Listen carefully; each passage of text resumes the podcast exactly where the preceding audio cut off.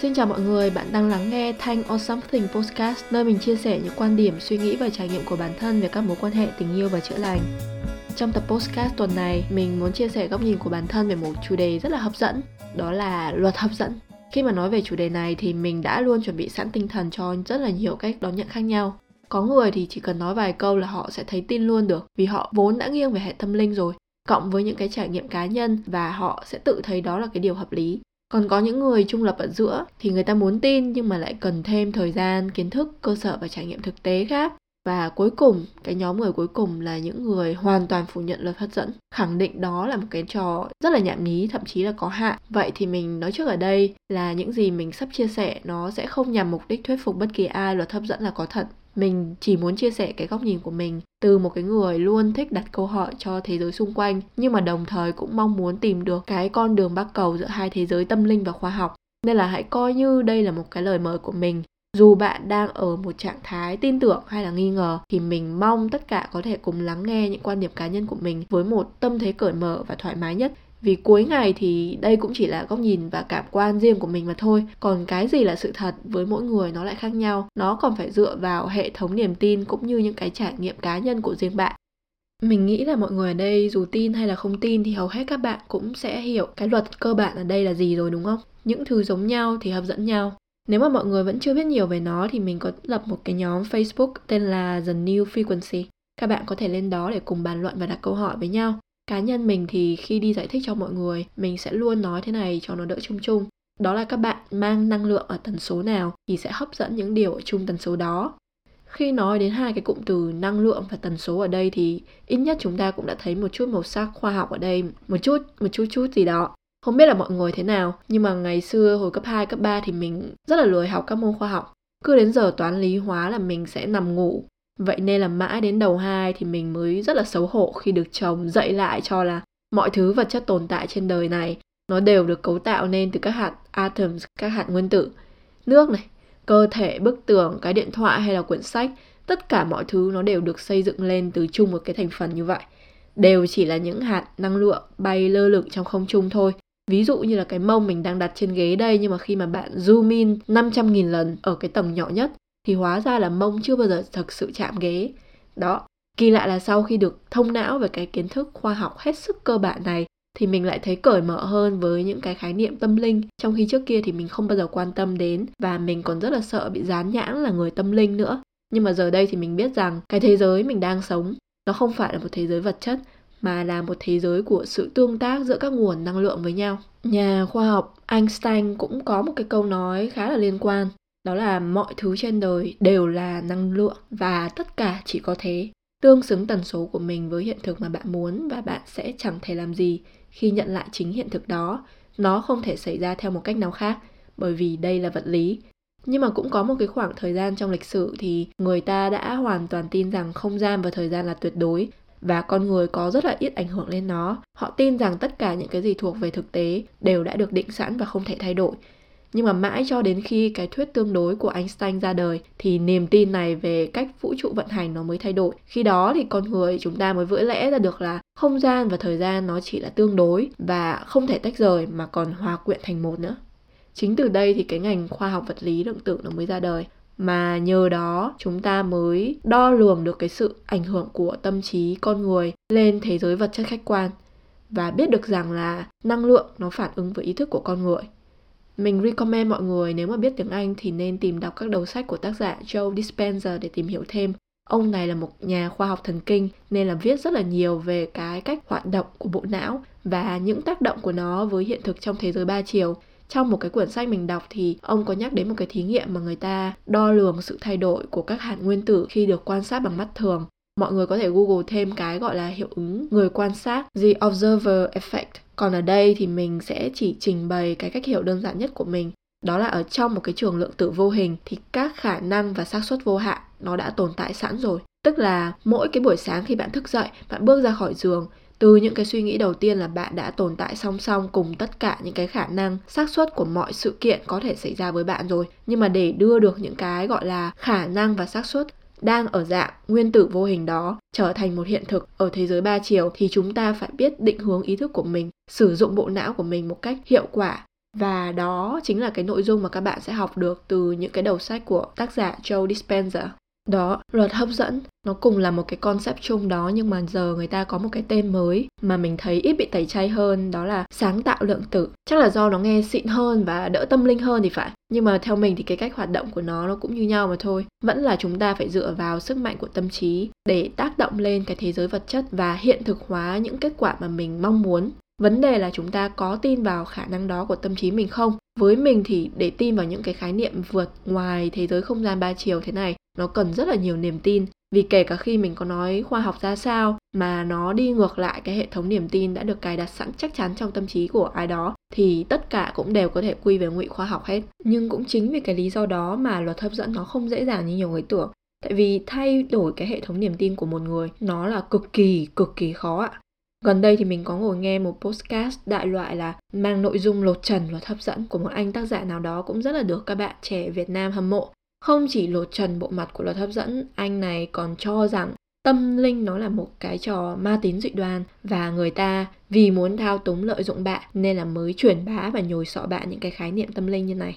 Nghe anh này nói thì rất là hùng hồn và mình nhận ra là nếu mình cũng ăn nói hùng hồn như anh thì tự nhiên mọi thứ mình nói cũng sẽ trở nên thuyết phục hơn đúng không?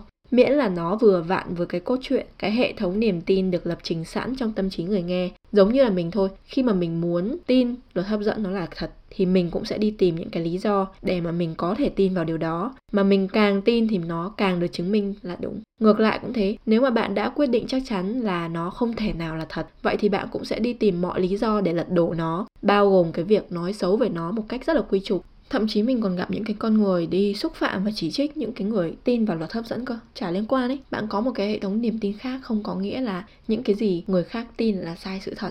Mình không phải là một cái người bài trừ khoa học và mình cũng không nói là mọi người hãy bài trừ khoa học để tin vào tâm linh đi. Nhưng mà sự thật của người này nó chưa chắc đã là sự thật của người kia. Và vì thế nên là mình thà nói rằng mình không biết hết về thế giới này. Còn hơn là khẳng định rằng mình biết mọi thứ vì khoa học nó đã khẳng định như vậy. Tại vì khoa học ngược lại với những gì anh chàng kia khẳng định là tuyệt đối thì khoa học nó là luôn đặt câu hỏi, luôn cởi mở và tiếp tục khám phá, bởi đó cũng chính là cái điểm bắt đầu của khoa học còn gì. Còn nếu mà bạn tin 100% vào khoa học mà không bao giờ hoài nghi và đặt câu hỏi rằng ngoài kia có lẽ vẫn có những cái điều mà khoa học chưa thể giải thích, vậy thì khoa học khác gì tôn giáo của bạn?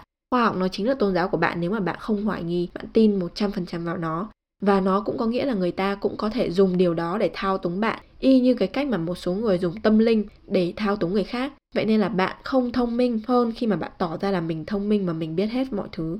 Tóm lại thì điều mình muốn nói ở đây là gì? Hãy luôn giữ một cái đầu mở để biết là trên thế giới này không có cái gì là tuyệt đối. Và những gì bạn biết nó chỉ chiếm 0.00001% của những gì bạn không biết mà thôi. Hãy tự tìm hiểu, sử dụng cái bộ não của mình để tư duy phản biện nhưng mà cũng đừng quên dùng cả trái tim, cả tâm hồn để mà cảm nhận. Thì lúc đó bạn mới biết cái sự tồn tại của mình nó kỳ diệu ra sao.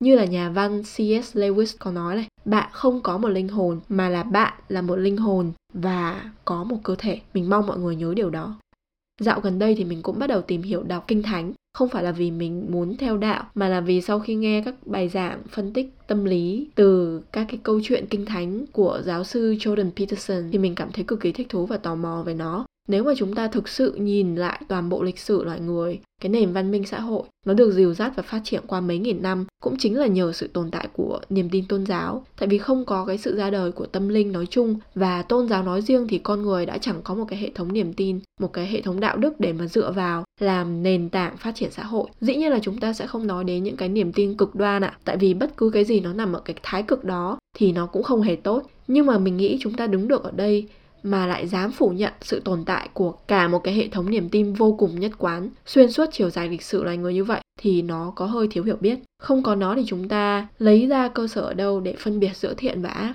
Đó, nên nói về tôn giáo, về tâm linh, mình nghĩ là chúng ta cũng cần phải giữ một cái đầu mở như là đối với khoa học. Chúng ta không cần phải tin vào chúa, nhưng mà cũng không nên phủ nhận hoàn toàn khả năng đó và mình lại xin trích dẫn cái câu trả lời của Jordan Peterson khi ông được hỏi là có tin vào Chúa hay không thì ông trả lời là tôi cố gắng sống như là Chúa tồn tại. Mình cũng muốn sống như vậy, mình cũng muốn tin vào vũ trụ, tin vào cái sự tồn tại của những điều nằm ngoài không gian ba chiều mà chỉ tâm hồn mới cảm nhận được. Vì nếu không tồn tại một thế giới như vậy thì mình sẽ chỉ biết đến một cái thế giới trần tục và chạy theo những cái thứ tiền tài, danh vọng, thành công, sự công nhận của xã hội một cách phù phiếm. Lại quay về nói về luật hấp dẫn. Khi mà đọc Kinh Thánh thì mình nhớ một đoạn Chúa Giêsu cũng nói với các môn đệ của mình là hãy xin sẽ được, hãy tin sẽ gặp, hãy gõ cửa sẽ mở cho. Nó có nghĩa là Chúa sẽ ban cho những ai đủ niềm tin để dám hỏi xin bất cứ điều gì mà họ cần. Vấn đề là những con chiên trung thành của Thiên Chúa giáo thì họ có thể sẽ không đồng tình, thậm chí thấy rằng luật hấp dẫn là một cái sự phỉ báng đối với Chúa, với cái niềm tin của họ về Chúa. Tại vì tin vào luật hấp dẫn nghĩa là bạn tin vào sự vận hành của vũ trụ và sức mạnh tâm trí của bản thân, thay cho việc tin vào quyền năng của Chúa, thì đó là cái logic của họ mà mình vô tình đọc được trên mạng. Nhưng mà với một người không theo đạo và vẫn đang ở mức độ hứng thú tìm hiểu tôn giáo như mình, thì mình thấy những niềm tin cơ bản của họ dành cho Chúa, nó cũng giống như niềm tin của mình dành cho vũ trụ. Bởi vì với mình, vũ trụ cũng chính là cái đứng sáng tạo mà mình muốn đặt niềm tin vào. Nên là khi mình đọc cái verse đó thì đối với mình nó cũng giống như là việc mình tin vào vũ trụ, để hỏi xin thì vũ trụ cũng sẽ sẵn lòng đáp ứng điều mà mình muốn. Theo nghĩa đó thì cái cách tiếp cận của Phật giáo nó có lẽ là gần gũi hơn và thực tế hơn. Đó là chúng ta là kết quả của những suy nghĩ của mình không có cái điều gì tồn tại mà nó chưa từng tồn tại dưới dạng suy nghĩ. Bạn nghĩ gì thì bạn trở thành nó. Bạn cảm thấy gì thì bạn hấp dẫn nó. Bạn tưởng tượng cái gì thì bạn tạo ra nó. Nói tóm lại thì cái ý mình muốn truyền tải ở đây là luật hấp dẫn nó chỉ là một cái tên thôi. Còn cái cách thức hoạt động của nó thì thực ra không có gì xa lạ và còn rất là phổ biến nữa. Khi mà chúng ta luôn bảo nhau là nên sống tử tế, làm việc thiện, tránh nghiệp quả, thì đối với mình nó cũng chính là một cái cách để mà sống trong tần số rung động tích cực chỉ là với luật hấp dẫn thì bây giờ chúng ta biết là mình có thể biến những gì mình mong muốn thành hiện thực và vật chất hóa những điều chỉ có trong tưởng tượng bằng những cái phương pháp cụ thể hơn. Tóm lại thì bạn muốn gọi tên luật hấp dẫn dưới hình thức nào cũng được, Nhưng với mình thì nó đơn giản là chúng ta làm chủ cuộc sống, Nắm lấy cái vận mệnh trong tay thay vì trở thành nạn nhân của cuộc sống. Mình nghĩ là luật hấp dẫn nó bị kỳ thị nhiều là bởi vì có một số cái nhận định sai lầm về nó. Thì mình xin giải thích ở đây. Cái nhận định sai lầm đầu tiên đó là luật hấp dẫn nó chỉ là bọn mình ngồi há miệng chờ sung. Thật ra không phải vậy.